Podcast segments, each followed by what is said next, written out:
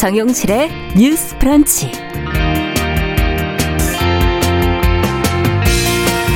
안녕하십니까 정용실입니다. 이 박사방 사건 주범인 조주빈이 옥중에서 아버지를 통해서 블로그를 운용해온 사실이 드러나서 지금 충격을 줬습니다.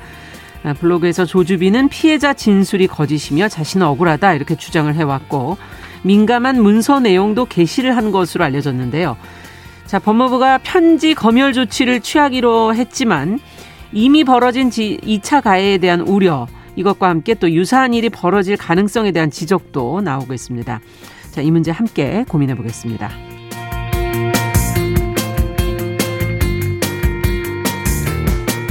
네, 친밀한 관계, 특히 연인 사이에서 벌어지는 폭력이 심각한 사회 문제로 꼽히고 있는데요. 이 개인 성격의 문제보다 폭력에 대한 태도가 이 연인 간의 폭력에 더 큰 영향을 미친다는 연구 결과가 나왔습니다. 자, 이 연구 결과 내용이 어떤 것이고 이 폭력 예방과 처벌에 관한 정책은 그렇다면 어떻게 변화해야 될지 전문가와 함께 자세한 이야기 나눠보겠습니다. 자, 2월 7일 월요일 정용실의 뉴스 브런치 문을 엽니다.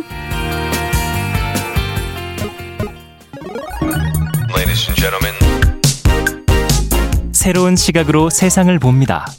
정용실의 뉴스 브런치 뉴스 픽.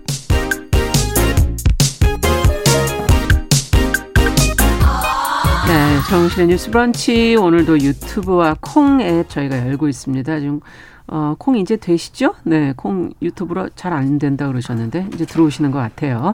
유튜브로는 한 680여 분이 지금 들어오셨네요. 감사드립니다.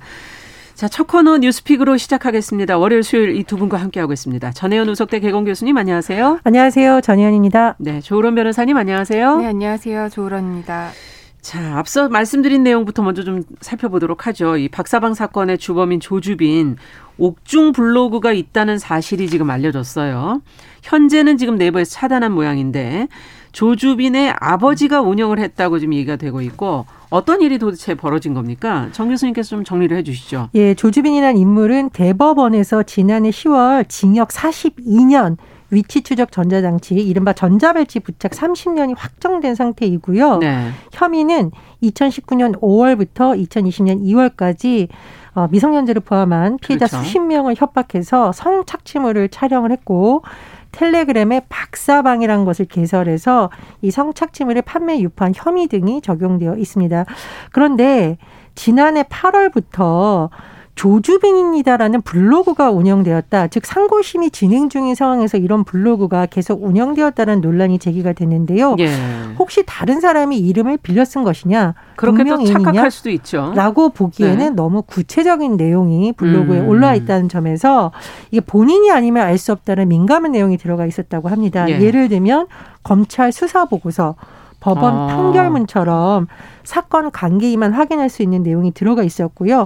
특히 또 논란이 된 부분은 네. 피해자의 피해 사실이 그대로 공개돼서 이것 아. 자체가 2차 피해를 또 유발한다는 내용이 게시돼 있었는데요. 검찰 공소장에 적힌 피해자 아, 편의상 기억 씨의 피해 사실 기억 씨의 진술이 그대로 올라와 있고 기억 씨가 음. 거짓말을 했다. 이런 또 주장이 제기되어 있었다고 합니다. 그래서 이 도대체 조 씨가 서울구치소에 지금 수감된 상태이고 그렇죠. 예전에 도대체 어떻게 됐느냐라고 법무부에서 조사를 해본 결과 조지민 씨의 부친이 블로그를 운영을 했고요. 조주빈이 작성한 편지, 재판 관계 서류가 우편으로 발송이 돼서 블로그에 아. 올라간 것으로 파악이 됐다라고 합니다. 그런데 그러면 도대체 이런 편지는 검열을 안 하냐?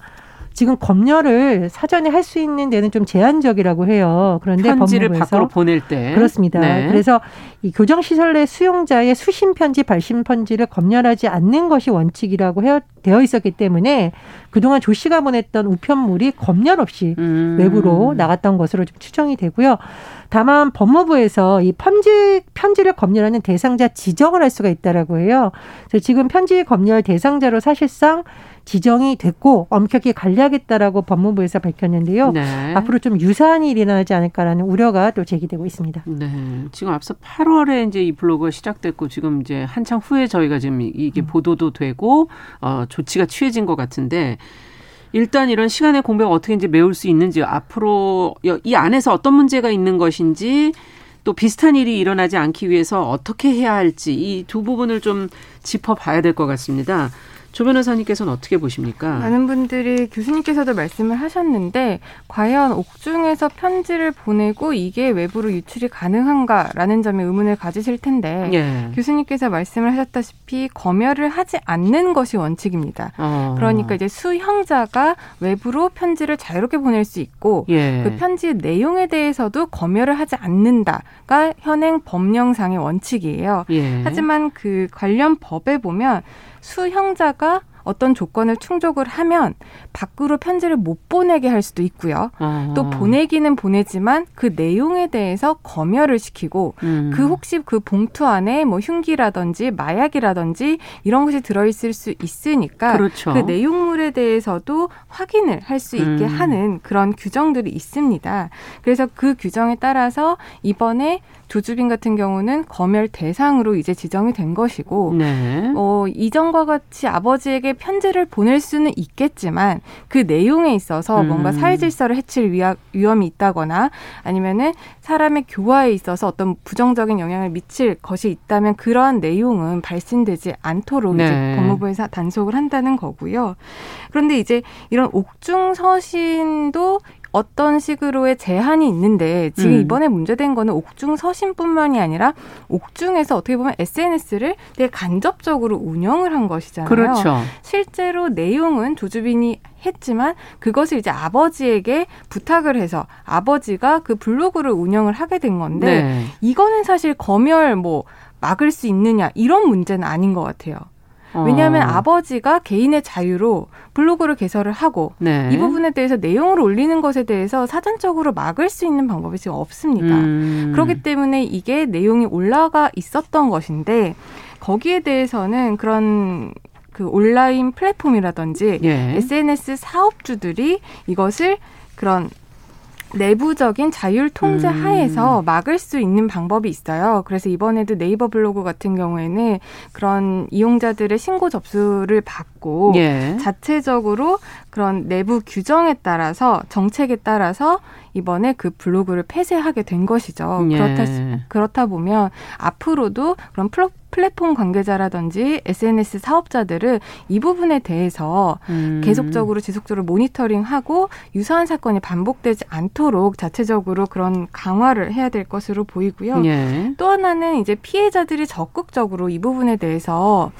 법적 대응을 해야 될 것으로 보입니다. 피해자들의 법적 대응. 지금 네. 내용이 문제된 게 교수님께서도 잘 말씀을 해주셨는데 그 사람의 실명이라든지 피해 음. 사실이 블로그에 올라온 거예요. 아, 이게 말이 되나 이런 들어요. 사실 예. 이게 지금 다투고 있는 사건도 아니고요. 네. 대법원에서 이미 확정이 된 사안입니다. 맞습니다. 그 부분에 대해서 피해자의 가 말한 내용이 사실과 다르다, 거짓말이다라고 하는 것은 명백한 2차 가해이기 때문에 음. 이것은 피해자에 대한 명예훼손이 성립할 뿐만 아니라 그 부분에 대한 민사적 손해배상 책임도 음. 당연히 지을 수가 있고요. 또 여기서 조주빈이 지금 명예훼손을 하고 또 민사적 책임을 지는 것 뿐만 아니라 네. 제 생각에는 지금 이게 아버지가 블로그를 운영을 한 거잖아요. 그렇죠. 실제적으로 아버지가 어떻게 보면은 그 피해자들에 대해서 2차 가해를 한 것이다. 공범 내지는 방조범으로 음. 충분히 성립할 수 있다고 보기 때문에 네. 그런 부분에 대해서는 법적 대응도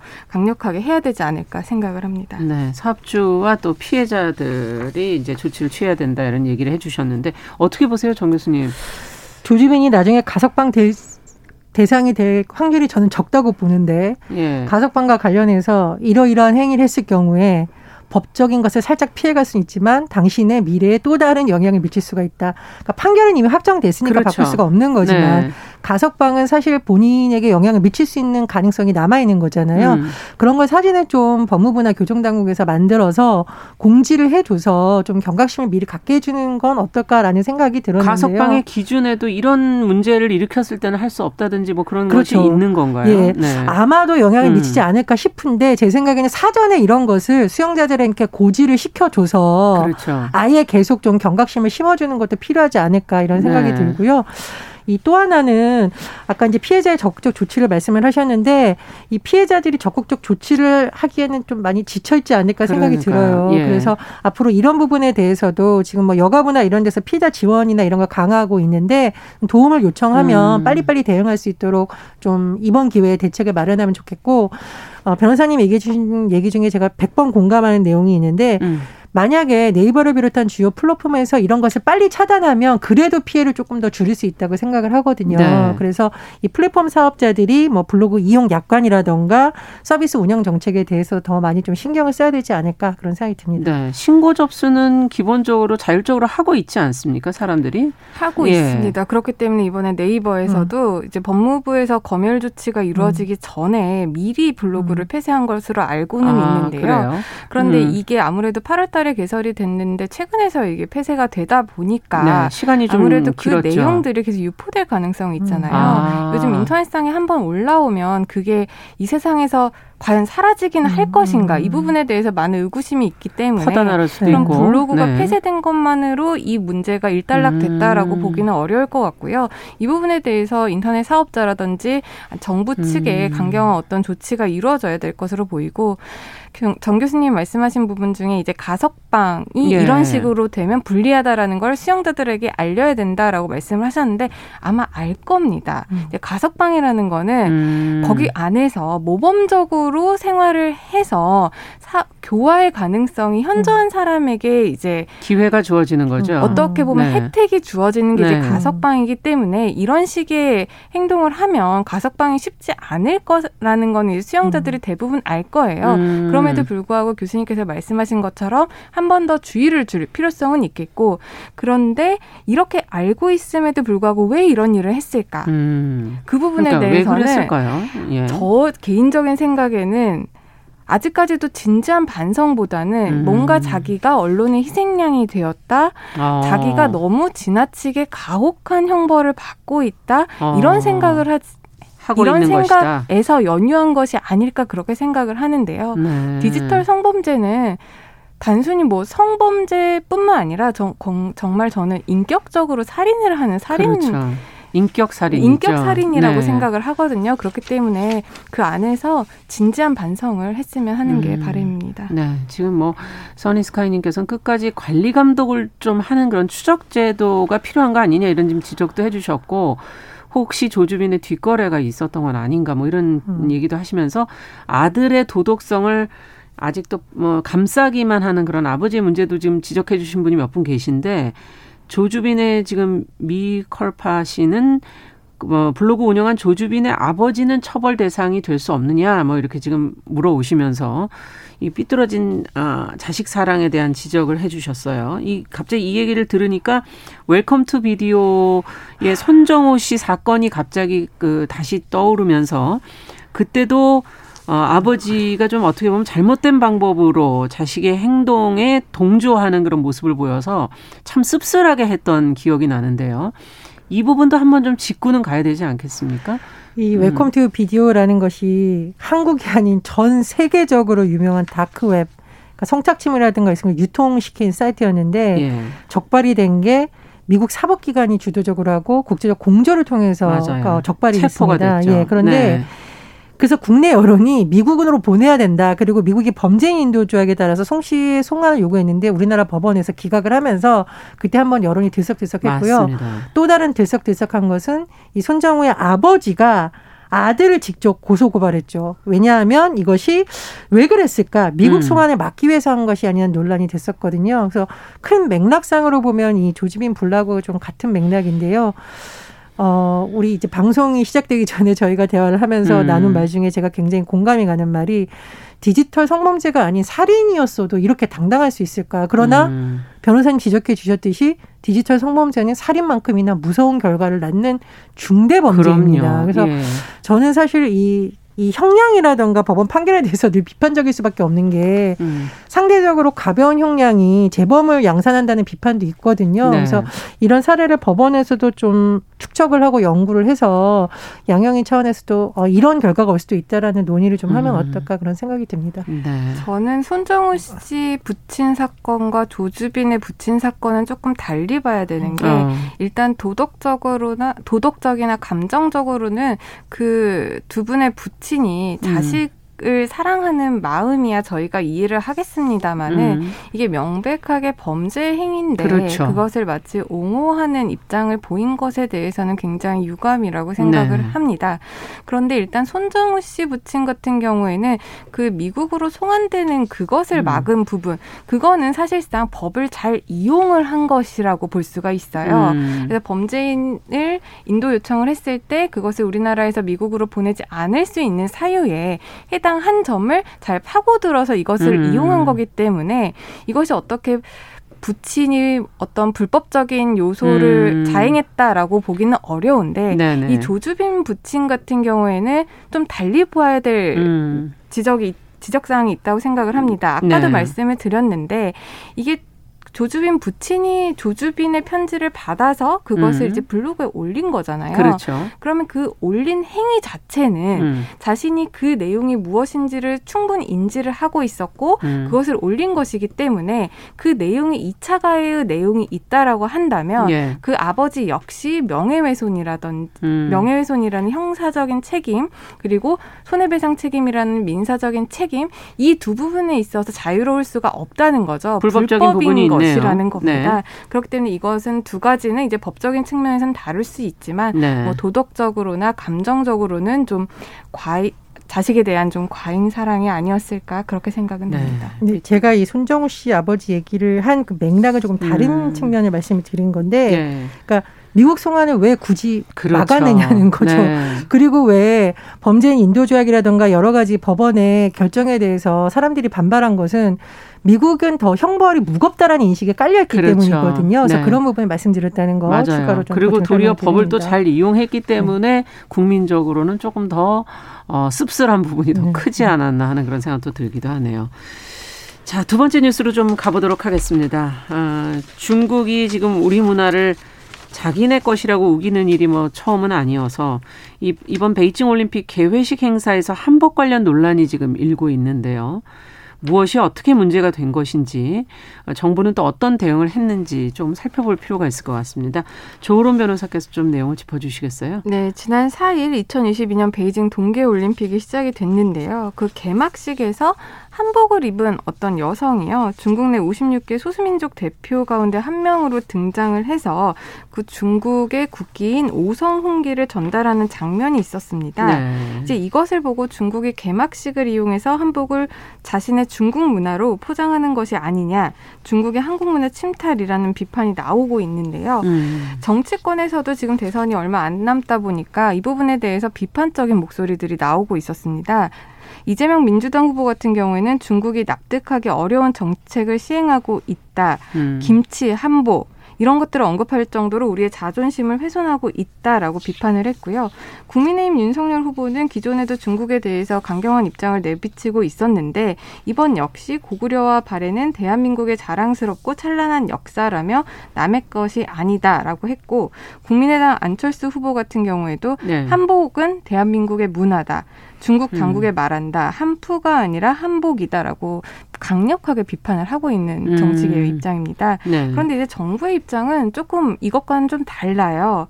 이제 일단 외교부 에서는 예. 공식적인 항의는 하지 않겠다라고 밝힌 상황이고요. 하지만 중국 측의 고유한 문화에 대해서 그런 존중이라든지 문화적 다양성에 기초한 이해 증진이 필요하다는 입장을 당당하게 소통을 하면서 전달을 하겠다라고 말을 했고요. 네. 그 황희 문화체육부 관광부 장관이 이 개막식에 한복을, 한복을 입고, 입고 참석을 네, 했거든요. 그렇죠.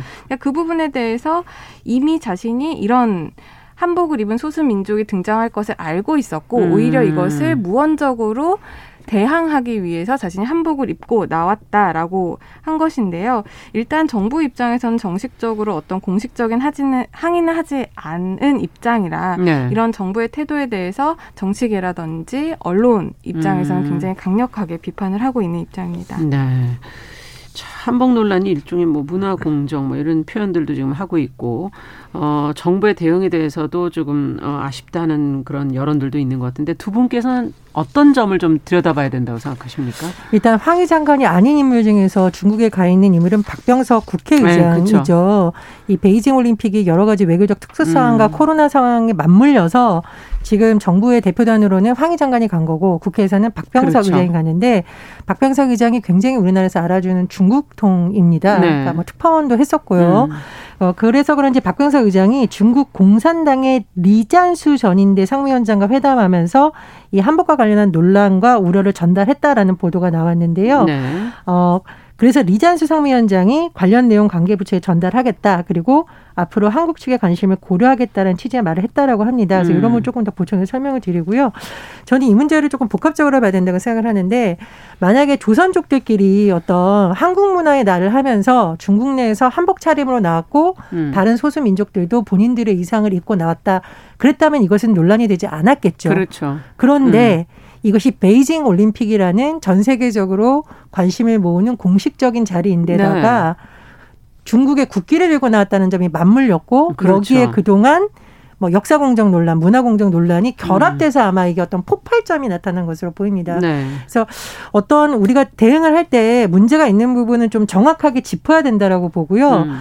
다만 지금 제가 언론 보도를 쭉 살펴보니까 일부 언론은 일부 유튜버의 말이라던가 확인되지 않은 사실을 또 보도했다는 지적도 나오고 있어요. 음. 그래서 우리가 오히려 대응력을 키우려면 지적할 부분은 정확하게 지적하고 왜 이런 맥락에서 이런 문제가 있었는지 전달하는 게 좀 너무 과열되지 않으면서도 문제를 푸는 방법이 아닐까 그런 생각이 듭니다. 네. 어떻게 보십니까, 조 변호사님께서는? 네, 일단 음. 교수님께서 말씀하신 부분 이게 한복을 입고 중국 국기를 들었고 이게 음. 베이징 올림픽이었기 때문에 문제가 됐었다라는 부분에 대해서는 좀 음. 일부 공감을 하지만 좀 다른 생각도 음. 있는데요. 일단 중국이 지금 여러 소수민족으로 이루어진 국가라는 것을 중국 정부가 스스로 인정을 하고 그 부분에 대한 통합 메시지로 음. 한복이나 아니면 다른 소수민족들의 전통 의상이나 전통 문화를 네. 보여주는 네. 형식으로 베이징 베이징 올림픽을 치른 것에 대해서는 중국 정부의 결단이기 때문에 음. 어떤 소수 민족을 자신들이 다 끌어안겠다라는 통합의 메시지로 본다면 네. 그것은 긍정적인 면이라고 볼 수도 있을 것 같아요. 저는. 네. 그런데 여기에서 문제가 되는 거는 이 단 하나의 사건이 아니라 지금 앞뒤 전후의 문맥을 우리가 좀 봐야 된다라는 음. 거죠. 음. 사실 이 한복 논란이 이날 하루에만 있었느냐 아. 그게 아니잖아요. 네. 작년에 어떤 인터넷 온라인 게임에서도 한복을 입은 어떤 캐릭터를 나타내면서 그래서 마치 한복이 자신의 고유한 전통이다라고 주장을 하면서 네. 중국의 그큰 웹사이트에 뭐 기재가 되기도 했고 아. 그래서 우리나라 네티즌들과 설전이 있었던 것도 사실입니다. 그렇죠. 그리고 음. 한복뿐만 아니라 뭐 태권도라든지 맞습니다. 김치라든지 뭐 네. 뭐 가시라든지 음. 이런 부분에 대해서 그것이 자기의 고유의 문화다. 우리가 마치 중국의 소수민족, 한국이 음. 마치 중국의 소수민족인 것처럼 표현하는 그런 앞뒤 전후의 상황 때문에 음. 지금 사일에 있었던 그 개막식에 있었던 한복 의상이 그렇죠. 문제가 됐었던 점이라는 것을 비추어 보면 그 부분에 대해서는 우리 정부 입장 그리고 음. 우리 나라 입장에선 정확하게 좀 다시 한번 짚어줄 문제가 있을 것 같기는 음. 하고요. 네. 이 부분에 대해서 우리나라가 세계를 향해서 좀 더 적극적으로 음. 우리의 고유의 문화라는 것을 알릴 필요가 있지 않나 그렇게 생각을 합니다. 네. 근데 제가 드린 말씀을 약간 오해 소지가 있게 아, 네. 말씀을 네. 하셔서 음. 제가 말씀드린 것은 이 발해 고구려 역사를 둘러싼 뭐 문화공정이라던가 음. 이런 것이 그동안 계속 누적되어 음. 있다가 이번에 폭발적으로 나타난 것이다 이런 설명을 그렇죠. 드린 거고요. 예. 제가 근데 조금 우려하는 부분은 뭐냐면 지금 우리나라는 일부 정치인들이 확인되지도 않은 걸 가지고 이렇게 예를 들면은 혐한 일부 정세에 올라타는 듯한 모습을 보이고 음, 있잖아요. 음. 그런 부분으로 확전되는 것까지는 좀 주의하자라는 겁니다. 그러니까 네, 지적할 부분은 이런 예, 예, 지적할 부분은 지적하고 네. 다만 이것이 잘못된 뉴스와 결합해서 음. 양측이 서로 음. 잘못된 이수로 비난하는 네. 거는 안 된다. 이렇게 말씀을 어쨌든 드립니다. 인터넷의 발달로 중국과의 계속 이런 얘기들이 어, 어, 일반인들 사이에서도 있을 수 있다는 여론이 있을 수 있다는 것과 또 K컬처가 지금 계속 또 주목을 받고 있기 때문에 또 더 이런 문제가 발생하는 게 아닌가 하는 근본적인 생각도 해보게 되네요. 자, 앞으로도 이 문제를 또 어떻게 풀어가야 될지 좀 더 더 저희도 같이 고민해 보겠습니다. 뉴스픽 조론 변호사 전혜영 교수 두 분과 함께 짚어봤습니다. 뉴스 브런치. 1부 마치고 저희가 잠시 후에 2부에서 어, 뵙겠습니다.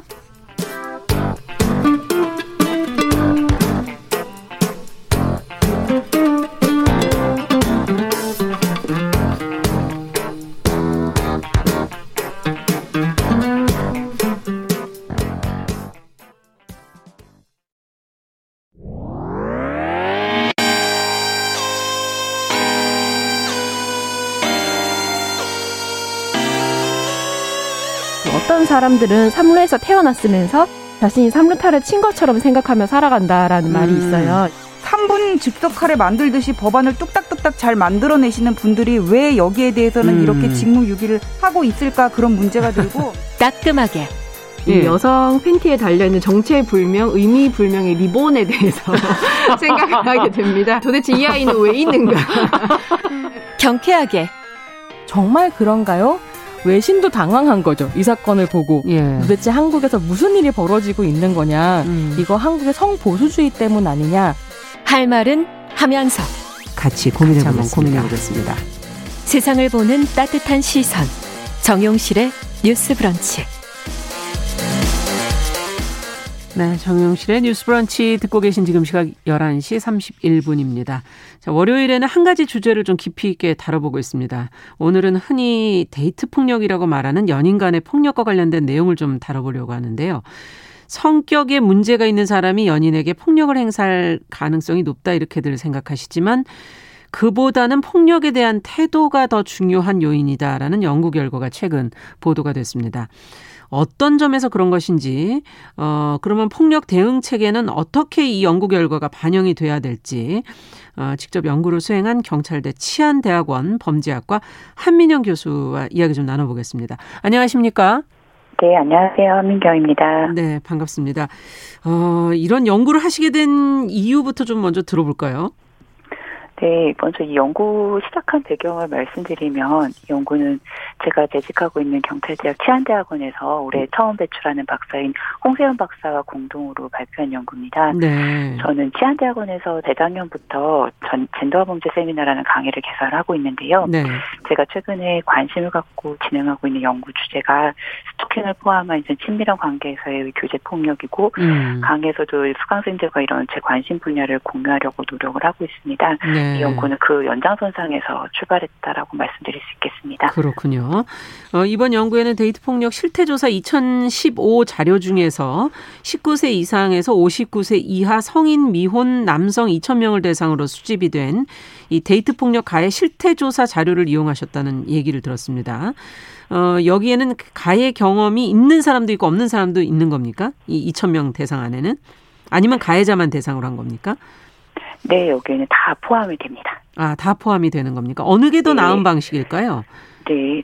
그러니까 저희가 지금 분석한 자료가 한국형사법무정책연구원에서 2015년에 수집한 데이트 폭력 실태조사 자료인데요. 예. 이제 말씀해 주신 것과 같이 이 자료가 19세 이상 이제 59세 이하 성인 미혼 남성 가운데 현재 이성 교제를 하고 있거나 과거에 이성 교제를 한 경험이 있는 남성 2,000명을 대상으로 하고 있습니다. 네. 그리고 애초에 이 조사 자료를 남성과 여성을 구분해서 남성의 경우에는 가해만을 그리고 여성의 경우에는 피해만을 물었다는 좀 특징이 있는데요. 예. 조사 항목 이 사적이고 좀 민감할 수 있는 내용을 포함하고 있는 걸 감안을 해서 온라인 설문조사 방식으로 조사가 됐어요. 네. 그래서 이 조사 자료의 데이트 폭력을 원래 자료는 행동 통제 그리고 심리적 정서적인 폭력, 신체적 폭력, 성추행, 성폭력 이렇게 다섯 가지로 구분을 하고 있는데요. 예. 저희는 이 중에 성추행과 성폭력을 성적 폭력으로 묶어서 하나로 보고 폭력, 예, 네. 그래서 행동 통제, 심리적 폭력, 정서적 폭력, 신체적 폭력, 성적 폭력 이렇게 네 가지로 구분했습니다. 네. 이네 가지 중에 하나라도 경험한 경험이 있으면 가해 경험 있는 것으로 정의를 할 수 있고요. 예. 그래서 분석 자료에는 가해 경험 있는 사람과 없는 사람 모두 포함이 되어 있습니다. 네. 이제 가해 경험 있는 사람만 분석하는 것하고 가해 경험 없는 사람을 포함해서 분석하는 음. 것 중에 어느 것이 더 낫다라고 이제 쉽게 이야기할 수 있는 것은 아닌 것 같고요. 네. 연구를 통해서 어떤 부분을 살펴보고자 하는지에 따라서 조금 접근 방식이 달라질 수 있다 이렇게 생각을 그렇군요. 합니다. 예. 예. 기존 연구들은 주로 이제 가해 경험이 있는 사람 만 연구 대상으로 음. 삼아왔는데요.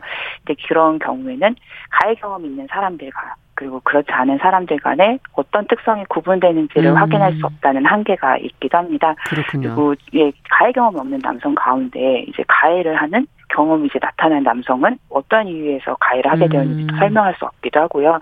그래서 저희는 이제 성격 특성과 폭력에 대한 태도에 따라서 성인 남성을 유형화하고 그 유형별로 데이트 폭력 행동에 차이가 나타나는지를 음. 확인하는 것을 연구 문제 삼았기 때문에 가해 경험이 없는 남성들도 함께 분석에 포함했습니다. 그렇군요. 그러면 유형을 좀 나눠주시고 거기에 따른 어떤 차이가 있는지를 좀 설명을 해주시죠. 네, 저희가 조사 대상을 이제 크게 네 가지로 구분을 했는데요. 네. 성격 특성과 이제 폭력에 대한 태도를 바탕으로 해서 잠재 프로파일 분석이라는 제 통계적인 분석을 했습니다. 네. 성인 남성 2천 명을 관계 안정형, 네. 폭력 억제형, 폭력 관용형, 폭력 지향형 네 가지로 유형화를 했습니다. 네. 이제 이 순서대로 성격 특성과 폭력에 대한 태도 정도가 부정적으로 심화된다는 걸 뜻하고요. 네. 그리고 지금 명칭을 붙인 것 중에 폭력 억제형, 폭력 관용형, 폭력 지향형이라는 이제 네 가지 중에 세 가지의 폭력이 붙은 것에서 시사할 수 있듯이 폭력에 대한 태도 가 이제 데이트 폭력에 더 중한 영향을 미칠 수 있다는 것을 뜻하고자 했는데요. 네. 관계 안정형은 이 느낌의 어감에서 느끼시는 것처럼 관계에 긍정적인 방향을 미치는 영향을 미치는 성격 특성이나 폭력 태도를 가지고 있는 유형이라고 할 수 있습니다. 음. 반대로 이제 폭력 지향형 맨 끝에 있는 폭력 지향형은 음. 가장 폭력에 허용적이고 긍정적인 태도를 가진 유형입니다. 음. 폭력 억제형과 폭력 관용형은 그 중간에 위치한 유형인데요. 음. 각각 이제 관계에 부정적인 영향을 미친 성격 특성을 어느 정도 가지고 있는지 음. 폭력 억제형 같은 경우에는 성격 특성은 이런 데이트 폭력에 부정적인 영향을 미치는 성격 특성을 갖고는 있지만 폭력에는 그렇게 우호적이지는 않은 태도를 보인다고 한다면 음. 폭력 관용형은 그런 관계적인 성격 특성은 유사하지만 폭력에 대한 관용 정도가 그보다는 큰 유형으로 이제 양자가 구분된다라고 보아서 이렇게 네 개 유형으로 구분해 보았습니다. 네. 그래서 그럼 그 유형별로 가해 행동의 수준의 차이가 납니까? 네, 가해 행동의 수준의 차이가 저희는 나타난다고 확인했습니다. 일단 선행 연구 검토를 통해서 성격 특성하고 폭력 태도를 측정의 변수를 일곱 개로 나누어 보았거든요. 네. 그래서 이제 성격 특성에는 자아 존중감, 그리고 경계선 성격 장애, 그리고 애착을 두 가지로 구분을 해서 회피 애착, 불안 네. 애착 이렇게 구분을 했고요. 예. 폭력에 대한 태도로는 이제 연인 간의 폭력에 대한 태도, 음. 폭력에 대한 허용 정도 음. 그리고 연인간 폭력이 발생했을 때 그 대응에 대한 태도를 이제 나누어서 했을 때 이렇게 분석에 포함을 해봤는데요. 네. 이제 저희 연구 결과에서 성격 특성보다 폭력에 대한 태도가 데이트 폭력에 더 큰 영향을 미치는 것으로 나타났기 때문에 어. 폭력에 대한 태도 일반적인 생각을 좀 깨네요. 네, 그러니까 예, 저희가 자아 존중감이라든지 앞서 얘기해 주신 하게 되면 음. 저 사람 성격에 문제가 있다. 그렇죠. 예, 예, 저 사람 성격이 나쁘다 이런 식으로 얘기를 하는데 음. 사실은 데이트 폭력이 실제 발현할 때는 그런 성격적인 부분보다 그 사람이 얼마나 폭력에 대해서 허용적이고 음. 그것을 우호적으로 해석하느냐가 그 더 영향을 미친다가 이제 저희 핵심적인 finding이라고 할 수 있어서 음. 그런 폭력에 대한 태도를 이제 더 중점적으로 이제 살펴보았을 때 그 네 가지 유형 가운데 음. 저희는 이제 쉽게 말해서 가장 위험한 유형이다라고 말씀드릴 수 있는 유형은 폭력 지향형. 그러니까 음. 성격에 대한 부분에 있어서도 가장 부정적인 방향성을 가지고 있고 음. 폭력에 대한 우호적이고 긍정적으로 해석하는 정도도 가장 큰 유형이 있었고 그 유형은 실제 데이트 폭력이 발현되는 정도에도 음. 높은 빈도로 확인됐습니다. 그렇군요. 저희는 이제 그동안에는 뭐 존중, 자아 존중감이라든지 경계성 성격 장애 뭐 이런 것들이 이제 아무래도 어, 폭력으로 가기가 쉬운 그런 부분이다라고 그냥 일반적으로만 알고 있었는데 폭력에 대해서 얼만큼 허용적인 태도를 갖고 있느냐 이게 더 중요하다는 얘기세요. 자, 그렇다면은 어, 이것을, 어, 이거, 이런 차이들을 여성들이 아직 인지하지를 못하고 있어서 앞으로도 이제 이 부분에 대한 교육도 좀 필요할 것 같고 여러 가지 제도들의 변화도 필요할 것 같은데요. 어, 연인 간의 폭력을 그러면 좀 피할 수 피할 방법은 없는 건지 어떤 사람을 선제적으로 좀 파악해야 되는 건지 이런 질문이 생깁니다. 네, 요새 사귀는 연인들은 뭐 MBTI 검사를 해서 서로의 성격을 파악한다 뭐 이런 이야기도 듣기도 했는데요. 불안하니까 그런 얘기가 나오는 네, 거겠죠. 아마 심리학적인 이런 해석들이 널리 알려지고 그리고 이렇게 데이트 폭력은 뭔가 성격에서 기인하는 문제, 예. 뭔가 자아 존중감이 낮은 사람들이 자신의 충동성을 제대로 통제하지 못해서 발생하는 행위로 데이트 폭력을 해석해 왔기 때문에 예. 그런 성격에 관련된 관심이 더 크지 않았나 생각합니다. 음. 근데 저희가 이제 성격보다 때 보다 폭력에 우호적이고 긍정적으로 해석하는 태도가 더 중요하다 본 것은 범죄학 이론에서 음. 사회학습 이론이라는 이론이 있는데요. 네. 그렇게 자신이 폭력에 대해서 우호적인 그런 가치를 가지고 있을 때 그것이 범죄로서 나타날 수 있다는 이론을 지지하는 결과기도 합니다. 음. 그런데 그렇다고 사람과 대화를 해보고 이 사람이 어떤 사람인지 실제적으로 이제 파악을 해서 파악하기는 예, 사실 너무 어렵죠. 음. 그리고 그런 다만 우리가 데이트 폭력에 대해서 뭔가 시사할 수 있는 지점들은 이게 폭력에 대한 전반적인 그런 태도들이 이제 음. 충분히 밖으로 나올 수 있는 상황들이 있기 때문에 그런 것으로 이 지금 폭력에 대한 태도가 데이트 폭력 가해 행동의 발현에도 큰 영향을 미칠 수 있다는 것을 생각한다면 그런 폭력에 대해서 올바른 태도를 갖고 있지 못한 사람들이 나에게도 그런 폭력을 행사하지 않을 것이라고 말할 수는 없다라고 정도는 해석해 볼 수 있을 것이라고 생각이 됩니다. 네. 이 폭력에 대한 태도는 그러면은 경험에 의해서 오는 건가요? 이거는 어떻게 결정이 되는 겁니까? 이것도 궁금하네요. 네, 저희가 이제 폭력에 대한 지금 허용도나 이런 것들을 어떻게 변수로 측정했는지를 이제 그 원 자료에서 측정했고 저희가 정의했는지를 조금 말씀드리면 도움이 되지 않을까 예. 싶기도 한데요. 이제 연인에 대한 폭 연인과 폭력에 대한 태도 그리고 음. 폭력 허용도 연인과 폭력이 발생했을 때 그 대응에 대한 태도 이렇게 세 가지로 분석을 했는데 네. 그중에 연인과 폭력에 대한 태도에는 이런 문항들이 포함되어 있어요. 남자친구에게 뺨을 맞을 만한 여자도 있다. 아, 때때로 남자들은 아. 네, 여자친구에게 주먹질하는 걸 멈출 수 없을 때가 있다. 아. 이런 형태의 문항들이 이제 12개 문항이 들어있고요. 예. 폭력 허용도에는 헤어지자고 위협하면 폭력을 사용해도 괜찮다. 아. 니면 나를 속이고 있다는 걸 알게 되면 폭력을 사용해도 괜찮다와 음. 같은 문항이 8개가 들어있습니다. 네. 그리고 연인과 폭력에 대한 태도는 연인 간에 파트너를 때리는 거는 일종의 사랑 싸움이기 때문에 문제될 필요가 없다. 아. 니면 연인 간에 싸우고 난 다음에 성관계는 화해나 사랑을 확인하기 위한 방법이다. 음. 폭력적인 연인을 개선하기 위해선 사랑을 더 베풀어야 한다. 와 같은 여덟 개 문항이 있거든요. 그래서 이 문항들에 전혀 동의하지 않으면 1, 그 매우 동의하면 4의 값으로 응답을 아. 하도록 했는데 우리가 평소에 이게 연인 간의 관계에서 이 해당하는 문항을 가지고 이제 굳이 그 사람의 그렇죠. 응답을 구하지 않더라도 아 이 사람 평소에 보이는 태도를 가지고 이 사람의 폭력에 대한 태도를 알 수가 있는 거죠. 태도는 네. 확인을 할 수 있을 것이라고 생각이 됩니다. 그렇군요. 그렇다면 이제 끝으로 제안하고 싶으신 점이 있으시다면 이런 연구 내용을 바탕으로 네, 그래서 말씀드린 것과 같이 저희 연구 결과를 이제 한 줄로 요약하자면 그런 성격과 같은 개인 차보다는 학습된 폭력에 대한 태도가 실제 데이트 폭력에 이제 가해 행동이 발현되는데 더 큰 영향을 미칠 수 있다라는 음. 점을 확인했다는 점인데요. 그래서 이런 폭력에 대한 전반적인 태도가 영향을 미친다는 건 그 데이트 폭력을 예방하기 위해서는 폭력에 대한 올바른 태도가 먼저 아. 확립되는 것이 중요하다라고 하겠습니다. 네. 정책적인 맥락으로 해석해 본다면 이렇게 폭력에 대한 올바른 태도를 형성할 수 있도록 교육과 같은 예방이나 개입이 그렇죠. 굉장히 중요하다라고 이야기할 수 있겠고요.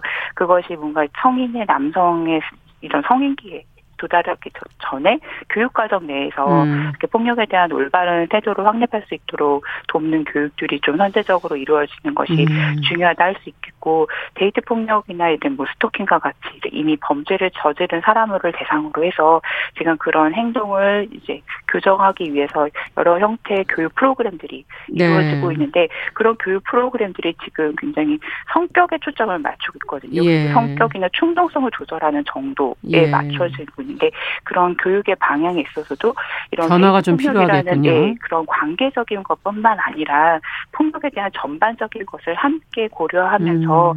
교육을 진행하는 것이 더 바람직하지 않을까 이렇게 해석해 볼 수 있을 것 같습니다. 네, 오늘 말씀은 여기까지 듣겠습니다. 감사합니다. 네, 감사합니다. 네, 월요 인터뷰 폭력에 대한 태도가 연인간 폭력에 영향을 미친다는 어, 연구 결과에 대한 내용 경찰대 치안대학원 한민경 교수와 살펴봤습니다.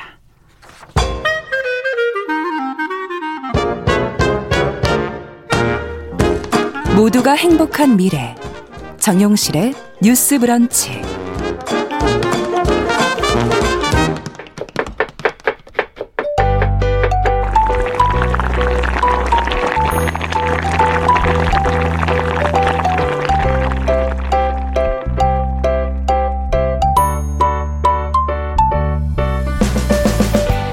건강한 식탁 시간입니다. 홍신의 요리연구가 자리해 주셨습니다. 어서 오십시오. 안녕하세요. 자, 오늘은 겨울에 좀 맛있게 먹을 수 있는 채소에 대해서 알려주신다고요? 네, 좀 한 하루 이틀 전부터 음. 기사가 나기 시작한 것 중에 하나가 제주도에서 양배추 밭을 갈아엎어요. 아, 왜요? 지금 한창 철이거든요. 아, 왜 갈아엎어요? 안 팔린대요. 양배추가요? 네, 양배추, 당근 이런 것들이 너무 안 팔려서 아. 지금 농가들이 조금 비상이 걸려 있습니다. 아니 이거는 그래도 굉장히 오래 보관할 수 있는 야채들인데 두개 네. 다. 그런데도 불구하고 채소들. 소비 자체가 너무 급감을 한게 아. 지금 옛날처럼 일단은 요리를 안 해 먹고 집에서 아. 양배추가 많이 들어가는 그런 식당의 재료들이 있잖아요. 네. 뭐 닭갈비, 그렇죠. 뭐 그런 것들, 뭐 네. 양배추 김치를 담근다거나, 뭐 볶음 요리 이럴 때도 양배추 그렇죠. 많이 넣잖아요. 볶음에 많이 네. 넣고. 근데 지금 식당들이 다 영업을 제한을 하고 소비가 많이 위축되어 있잖아요. 아. 그렇기 때문에 재료에까지 이제 영향을 미치는 장기전에 돌입을 하게 된 거예요. 농가에까지 영향을 주는군요. 그렇죠. 그래서 지금 농가들이 양배추를 어차피 팔아봤자 인건비보다 남는 게 없으니까 그냥 갈아엎자라고 해갖고 얼마 전부터 지금 한창인데 갈아엎는다고 해요. 아니 이거 이건 너무 아깝네 정말. 네, 그래갖고 오늘 약간 조금 준비를 했습니다. 이게 음. 겨울에 제철인 겨울에는 사실 우리가 저장 채소만 먹을 수 있는 거 아니냐. 그래서 그렇죠. 우리가 김치를 담궜고 맞아요. 뭐 무로 깍두기를 담궈 네. 먹고 그런데 이제는 우리나라가 생각보다 크고요. 기후가 되게 버라이어티하고 어, 다양하고 땅이 되게 음. 여러 음. 결이 있기 때문에 지금은 겨울에 겨울이 제철인 채소들이 있어요. 뭐 뭐뭐 뭐 있어요. 뭐 알아둬야 될것 같아요. 우리가 너무 네. 잘 아는 게 배추 무가 일단 있고요. 아, 배추 무. 네, 이 배추 정말 요즘에 무는 너무 맛있어요. 너무 맛있죠. 네. 월동무라는 이름으로 사실 겨울을 지나고 네. 1월, 2월, 3월에 나오는 건 훨씬 맛있잖아요. 그렇죠. 그리고 어. 또 양배추 방금 양배추. 말씀드린 거 그리고 브로콜리, 콜리플라워 같은 것들 이거 몸에 되게 좋은 거 아니에요? 그렇죠. 근데 어. 사실은 몸에 좋은 것들이라고 알려져 있는 지금 뭐 양배추, 브로콜리, 콜리플라워 이게 먹기가 조금 불편한 게 한 송이를 사고 나면 도대체 이걸 다 어떻게 해야 되냐. 무조건 데쳐 먹던지 뭐 그쵸? 뭐, 뭐 여러 가지가 있어요. 그래서 음. 이런 거에 관한 것도 이제 차근차근 좀 풀어드리면 좋겠고 음. 그리고 뭐 비트 같은 특수 채소도 아. 있고요. 그리고 시, 사실 지금 제일 맛있는 게 시금치예요. 아. 오늘 이렇게 겨울에 제철인 채소들에 대해서 조금 말씀을 하나씩 합니다. 후딱후딱 짚어봐야 되겠는데 양배추는 어, 지금이 제일 맛있는 거예요? 지금이 완전 제철이에요. 완전, 완전 피크 제철이에요? 타임. 아. 이게 양배추가 왜 겨울이 맛있냐? 그러니까 사람들이 봄 양배추가 맛있고 달아요라고 음. 얘기를 하는 게 사실 약간 요즘 시즌보다 조금 뒤거든요. 네. 이게 우리가 봄이라고 얘기하는 게 뭐 3월, 3월이죠? 2월 말 그렇죠. 네. 이렇게 요 시즌의 그 육지 날씨가 지금 제주도랑 비슷해요. 아. 그래서 제주도에서 나오는 요 아. 양배추들이 이걸 이제 이렇게 결구했다 그러잖아요. 안으로 이렇게 꽁꽁 싸매갖고 동그랗게 네. 뭉친 요 양배추들이 굉장히 달고 맛있는 것들이 많이 나와요. 네. 그래서 요즘이 완전 제철이고 양배추는 음. 양배추가 요새 미니 양배추도 있어요. 미니 양배추? 작은 거 그리고 꽃갈 아. 양배추도 있어요. 꽃갈? 세모난 양배추. 그건 못 봤는데. 저 이것들은 음. 우리가 흔히 알고 있는 그 한 통의 양배추 네. 큰 거보다는 조금 그 무게라든지 부피가 작아요. 작아요. 아. 그래서 집에서 먹기도 조금 편하고 양배추를 하나를 가져가면 다 어떻게 먹냐. 근데 이게 찌거나 익히면 부피가 확 줄어요. 아, 그렇죠. 그렇기 때문에 요거는 익혀서 먹는 채소에다가 음. 그리고 한번 썰어서 다 음. 냉동을 했다가 다시 익히시는 것도 영양적으로 돼요? 크게 문제가 없거든요. 아. 그래서 한 통이 너무 부담이 된다라고 하면 반 정도는 좀 썰어서 그렇죠. 그렇게 해서 소분을 해서 뭐 원하는 크기로 썰어서 냉동실에 근데 넣다가 양배추는 오래 먹을 수 있어서 그럼요. 냉장고에 넣어놔도 종이로만 이렇게 잘 싸가지고 넣어놓으시면 오래, 오래 가더라고요. 겉장 한 장만 띄면 안에가 또 네. 멀쩡하고. 멀쩡하고. 근데 이게 잘 씻으셔야 되고 그리고 양배추를 냉동을 해놨다가 이걸 국을 끓이시면 훨씬 더 달아요. 아 양배추국? 네, 양배추로 된장국을 끓이시면요 된장국. 어마어마하게 달고 맛있는 배추국, 배추국? 같은 느낌. 그쵸? 비슷해요? 비슷하죠. 아, 이렇게 해서 끓여서 한번 드시는 것도 저는 권해드리고 지금, 싶습니다. 어, 몇 분이 지금 양배추 로초, 펑 로초님, 네. 양배추 씻어서 그냥 생으로 많이 드시는데. 너무 맛있죠. 요리법을 좀 코, 요리로는 코슬로밖에 안 해보셨다고 아, 지금 이제 비벼서 드시는 거. 네, 쌈 싸 먹자 뭐 이런 그쵸. 얘기 올려주신 분 계시고 양배추 쌈밥도 있고요. 네. 그리고 양배추로 뭐 떡볶이라든지 아니면 고추장 양념이 아. 있는 볶음 요리들 있잖아요. 아, 제육볶음이라든지 네. 이런 거에 양배추가 들어가면 또 어마어마하게 맛있어져요. 닭갈비. 닭갈비가 음, 진짜 최고로 맛있는 양배추 요리 아, 중에 하나죠. 고추장 들어가는 거에는 그쵸. 양배추. 아까 된장국도 끓일 수 양배추만 볶으셔도 되고요. 양배추 베이컨 볶음을 술안주로 아, 좀 먹는 건 전 좋아하거든요. 양배추 베이컨 볶음. 네, 양배추를 채를 썰어도 되고 네모나게 썰어도 되고 음. 대충 하셔갖고 이렇게 그냥 볶아서 드시고 남은 거를 냉동실에 넣어도 되고. 네, 그냥 드셨다가 네. 놔뒀다가 그냥 끓여 드시면은 아주 좋습니다. 아, 이게 요리법을 알려드려야 더 많이 드실 수 있으니까 그렇죠. 맞아요. 그럼 브로콜리하고 콜리플라워 얘기를 해주시니까 앞서 그건 그냥 이렇게 쪄서 보통 드시는 걸 지금 올려주셨는데 많이 맞아요. 근데 브로콜리하고 콜리플라워가 사실은 딱 신선한 어떤 시점을 지나면 이렇게 뭔가 말랑말랑 뭉글뭉글해져서 아니 이게 뭐랄까 시들어요. 네, 그러니까 그 시드는 게 약간 시들시들. 휘어지고 약간 휘어져요. 이런 맞아요. 정도잖아요. 네. 근데 이렇게 해도 먹을 수 있고요. 어. 영양적으로는 이게 수분 손실 이외에는 막 그렇게 크게 뭐가 떨어지질 않아요. 아. 그렇다고 해서 아. 이럴 때는요, 요거를 잘게 대충 다져가지고 다져서 이거를 그냥 우유 같은 걸 넣고 끓여요. 네. 그런 다음에 블렌더로 갈아주면은 너무 맛있는 스프가 되거든요. 스프 이렇게 스프로 드시면 이것도 든든하고 여기다 치즈만 조금 조금 얹어갖고 아, 드시면 되고요. 그렇군요. 그리고 실제로 브로콜리나 콜리플라워는요 물에다 구워요 후라이팬에다가. 네. 프라이팬에 기름하고 물을 같이 넣고 그냥 구워요? 찬찬히 앞뒤로 구우면 네. 그게 이제 약간 익잖아요. 네. 만들만들하게 그 위에다가 치즈만 싹 뿌려가지고 녹여갖고 아. 먹어도 굉장히 맛있는 채소 간단하네. 스테이크가 돼요. 스테이크. 네. 아. 이렇게 해서 드실 수 있으면 사실 제일 좋고요. 저는 어디서 먹어본 게 브로콜리에다가 마늘 마늘과 음. 그 고추 말린 고추를 볶다가 볶아서 브로콜리를 같이 볶아서 구워서. 소금을 약간 이렇게 해서 먹으니까 매콤하니 맛있더라고요. 음. 그리고 뭐 브로콜리가 우리가 제일 익숙한 것 중에 하나가 중국 음식 중에 이제 그 마요네즈 새우라는 거 있잖아요. 네. 하얀 소스 크림 새우. 네. 거기에 크림 이제 브로콜리가 새우. 들어가면 생각보다 맛있잖아요. 아, 맞다. 그래서 이렇게 조금 소스가 있는 것들에 브로콜리나 콜리플라워를 아, 응용을 하시면 우유나 무슨 치즈 이런 소스들을 그렇죠. 활용하는 것들이 좋군요. 굉장히 잘 어울리고요. 음. 파스타에 넣으셔도 좋고 음, 이게 생각보다 그리고 칼로리도 낮고 영양적으로 너무 좋아서 베타카로틴의 보고라고 하잖아요. 아. 우리가 일부러 돈 주고 사 먹는 그 맞아요. 영양소들이 여기 다 들어 있어서 이걸 드시면 되는 건데. 네, 그래서 브로콜리, 콜리플라워 아주 좋고요. 아니 이것도 제주도에서 나는 겁니까? 그러면 제주산이 겨울? 지금은 제일 많고 어. 유명합니다. 지금이 제철인 게 이제 양배추, 브로콜리, 콜리플라워, 콜리플라워. 비트, 비트, 뭐 이런 콜라비 이런 것들이에요. 이게 주로 좀 약간 무 비슷하거나 아니면 배추 맞아요. 비슷한 그런 네. 쪽들이 네. 많군요. 그쵸. 비트는 원래 건강에 되게 좋다면서요. 뭐 주스도 비트. 해 먹어라 뭐 뭐 그러잖아요. 비트가 특히 뭐 요즘에 나오는 논문들이 술 드시는 분들한테 이게 해독 작용이 되게 좋다라고 소문이 아. 나 있어서 이걸 즙으로 많이 드시기도 하세요. 아침에. 네, 아침에도 네. 드시고 근데 비트가 약간 너무 많이 먹으면 또 신장 결석에 위험이 있을 수도 있다. 어떤 성분 때문에. 약간 떨떠름한 맛은 좀 있죠. 네, 그래서 이제 이게 그리고 체내 음. 흡수가 되려면 익혀서 먹는 게 훨씬 더 안정적이어서 그럼 비트를, 비트를 익혀서 어떻게 먹어요? 비트도 똑같이 구워 드시거나 이제 한번 살 삶아서 약간 삶아서. 삶으면 좀 감자 찐득하게 삶아진 것처럼 그렇게 되거든요. 아, 고소한 맛도 약간 있나요? 그러면? 어, 음. 네, 약간 단맛이, 단맛이, 생겨요. 익히고 나면. 어. 그래서 그 익히고 나면 특유의 그 흙맛이랑 이렇게 떨떠름한 비린 맛이 많이 네, 없어지니까 음. 이거를 익혀가지고 뭐 주스로 드셔도 익혀서 주스를 아. 내거나 아니면 한번 구워서 드셔도 좋고. 아. 저는 제일 비트를 많이 하는 것 중에 하나가 하세요? 비트를 삶은 다음에 겉절이 양념, 고춧가루, 마늘, 생강 여기다 묻혀갖고 비트 아, 김치를 만들어요. 비트 김치. 이렇게 해갖고 냉장고에 넣어 놓으시면 아. 생각보다 이게 되게 새콤하고 맛있어요. 그렇군요. 이렇게 해서 묻혀서 드시는 무김치 비슷할 수도 그쵸, 있을 것 그쵸. 같기도 근데 하고. 이제 약간 설컹 사각한 아, 그런 느낌이 있죠. 그렇군요. 음.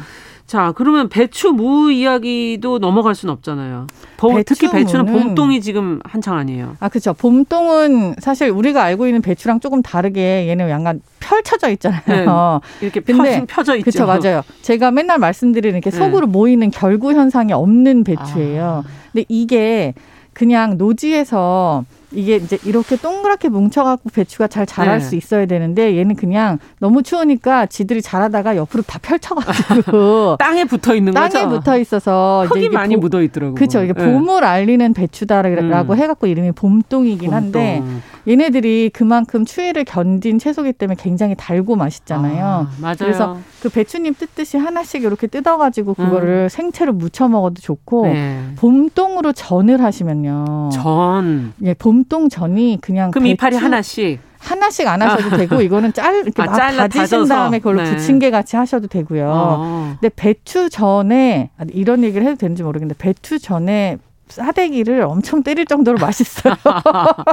그만큼 맛있어요. 그만큼 마시는 정도가 아니라 봄동 전을 한 번 드시면은 아예 끊지를 못해요. 오. 이거는 익혀 먹었을 때 이렇게 맛있는 채소였어라는 소리가 아. 금방 나올 거예요. 그렇군요. 그래서 봄동을 무쳐만 드셨다면 겉절이로 조금 좀 찔긋찔긋한 그 좀 질긴 그런 느낌이 느낌 있잖아요. 있죠. 그래서 요거를 네. 살짝 그 밀가루 반죽에다가 탁 넣어갖고 착착 앞으로 익혀갖고 그러면은 그냥 전으로 입으로 살살살살 녹겠네요. 아, 살살 녹는 네. 정도가 아니에요. 어. 어쩌면 이렇게 이런 채소가 다 있어라는 얘기를 하게 되실 거예요. 어, 우리 시금치까지는 얘기해야 돼요 오늘. 지금. 시금치도 그렇고 당근도 네. 그렇고 오늘 얘기를 할 수 있을지 모르겠지만 하여튼 하는 데까지 하자고요. 네. 시금치가 지금 포항초가 한창 그렇죠. 포항초라고 하는 건 이제 지역명이 더해진 시금치이기는 한데 얘도 조금 널 이렇게 어, 누워 있지 않습니까? 좀 좀 자그마하죠. 그렇죠. 네. 얘네들도 네. 섬초라고도 음, 얘기를 섬초. 하고요. 맞아요. 이게 바닷바람 해풍을 맞고 자란 시금치라서 음. 일반적으로 우리가 알고 있는 그 약간 기다란 시금치에 비해서 조금 더 육질이 단단하지만 달고 맛있다. 네. 근데 시금치도 조금 추운 데서 자라야 좀 더 맛있게 아, 자라는 채소인 거예요. 그렇군요. 우리가 초록 색깔 채소는 대부분 다 여름이 제철이라고 알고 있지만 음. 아닌 거죠. 음. 시금치 요리도 다음번에 한번 다시 말씀을 드릴 수 있으면 아, 좋겠어요. 이거 다 못하고 가는데 오늘. 그러네요. 네, 시금치, 당근 그리고 봄에 나오는 나물들 많으니까 맞습니다. 그럼 그것까지 같이 해서 요리법을 네. 다음 주에 네. 요리법 위주로 다시 한번 알려드릴게요. 좀 제대로 해주시기 양배추 바랍니다. 많이 드세요, 여러분. 지금 갈아엎기 전에 빨리 네. 양배추 살려야 되겠습니다. 건강한 식탁 오늘 홍신의 요리 연구가와 함께 겨울에 맛있게 드실 수 있는 채소들 저희가 같이 알아봤습니다. 네. 말씀 잘 들었습니다. 감사합니다. 네, 정우실의 뉴스 브런치 월요일 순서 여기서 마치고요. 저는 내일 오전 11시 5분에 다시 뵙겠습니다. 안녕히 계십시오.